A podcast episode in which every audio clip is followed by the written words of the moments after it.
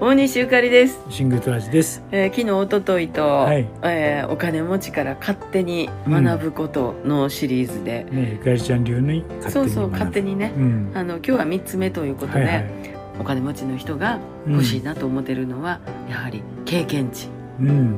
学習ってことだね。ね勉強だね。時間、健康経験値、康よう言うたもんやな、うんやっぱりベテランの人ってなんかちゃうもんな、うん。あの人生のベテランも仕事のベテランもやっぱなんか、なんかちょっとちゃうもんね。その積み重ねもあるんやろうけど。ね、はいはい。積み重ねうん積み立て、積み立てにさ、ね、みたいな感じやな。うん。あの真似できるこう気持ちの積み立てってうん。なんかいるんかなって、うん。今日こんな嫌なことあったから、うん。えーこんな思いをしないために明日は違う感じで行こうとか、うんなんやろねおまじないとかあのルーティンとかってよう言いますけども、あのきっちりとした時間うにん。だいたいきちんとしっかり食べて、うん。きちんと寝るっていうなんかほんまに人間としてのうん。普通の生活今すごいしてるやん、そう二人で。ね。。うん。だからそれってなんかこう体がねうん。規則正しいこととかはね覚えていきよんねんな、うん。こうやったら私の体は元気になるんやっていうことを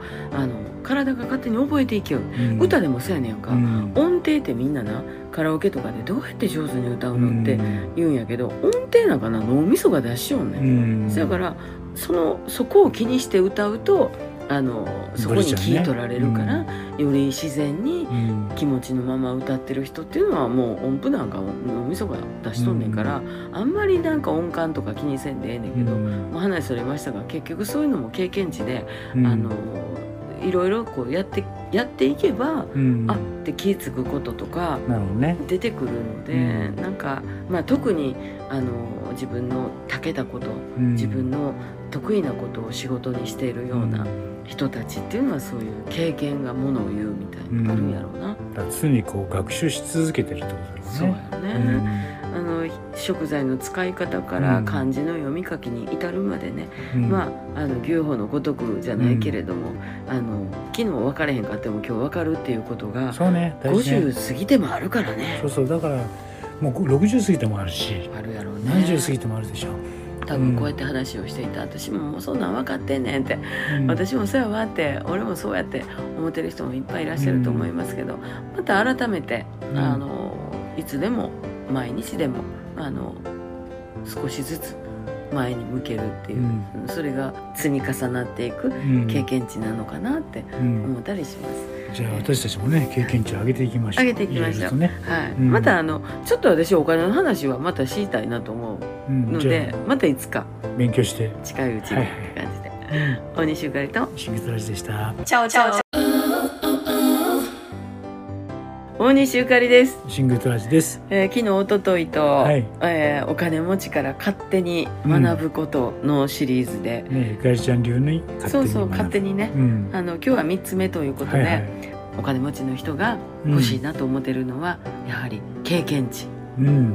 学習ってことだねね。勉強だね。時間、健康経験値、康よう言うたもんやな、うん。やっぱりベテランの人ってなんかちゃうもんな、うん。あの人生のベテランも仕事のベテランもやっぱなんか、なんかちょっとちゃうもんね。その積み重ねもあるんやろうけどね、はいはい積み重ね。うん積み立て、積み立てにさ、ね、みたいな感じやな。うん。あの真似できるこう気持ちの積み立てってうん。なんかいるんかなって、うん。今日こんな嫌なことあったから、うん。えーこんな思いをしないために明日は違う感じで行こうとか、うん。なんやろね。おまじないとかあのルーティンとかってよう言いますけども、あのきっちりとした時間うにん。だいたいきちんとしっかり食べて、きちんと寝るっていうなんかほんまに人間としてうん。の普通の生活今すごいしてるやん、そう二人で。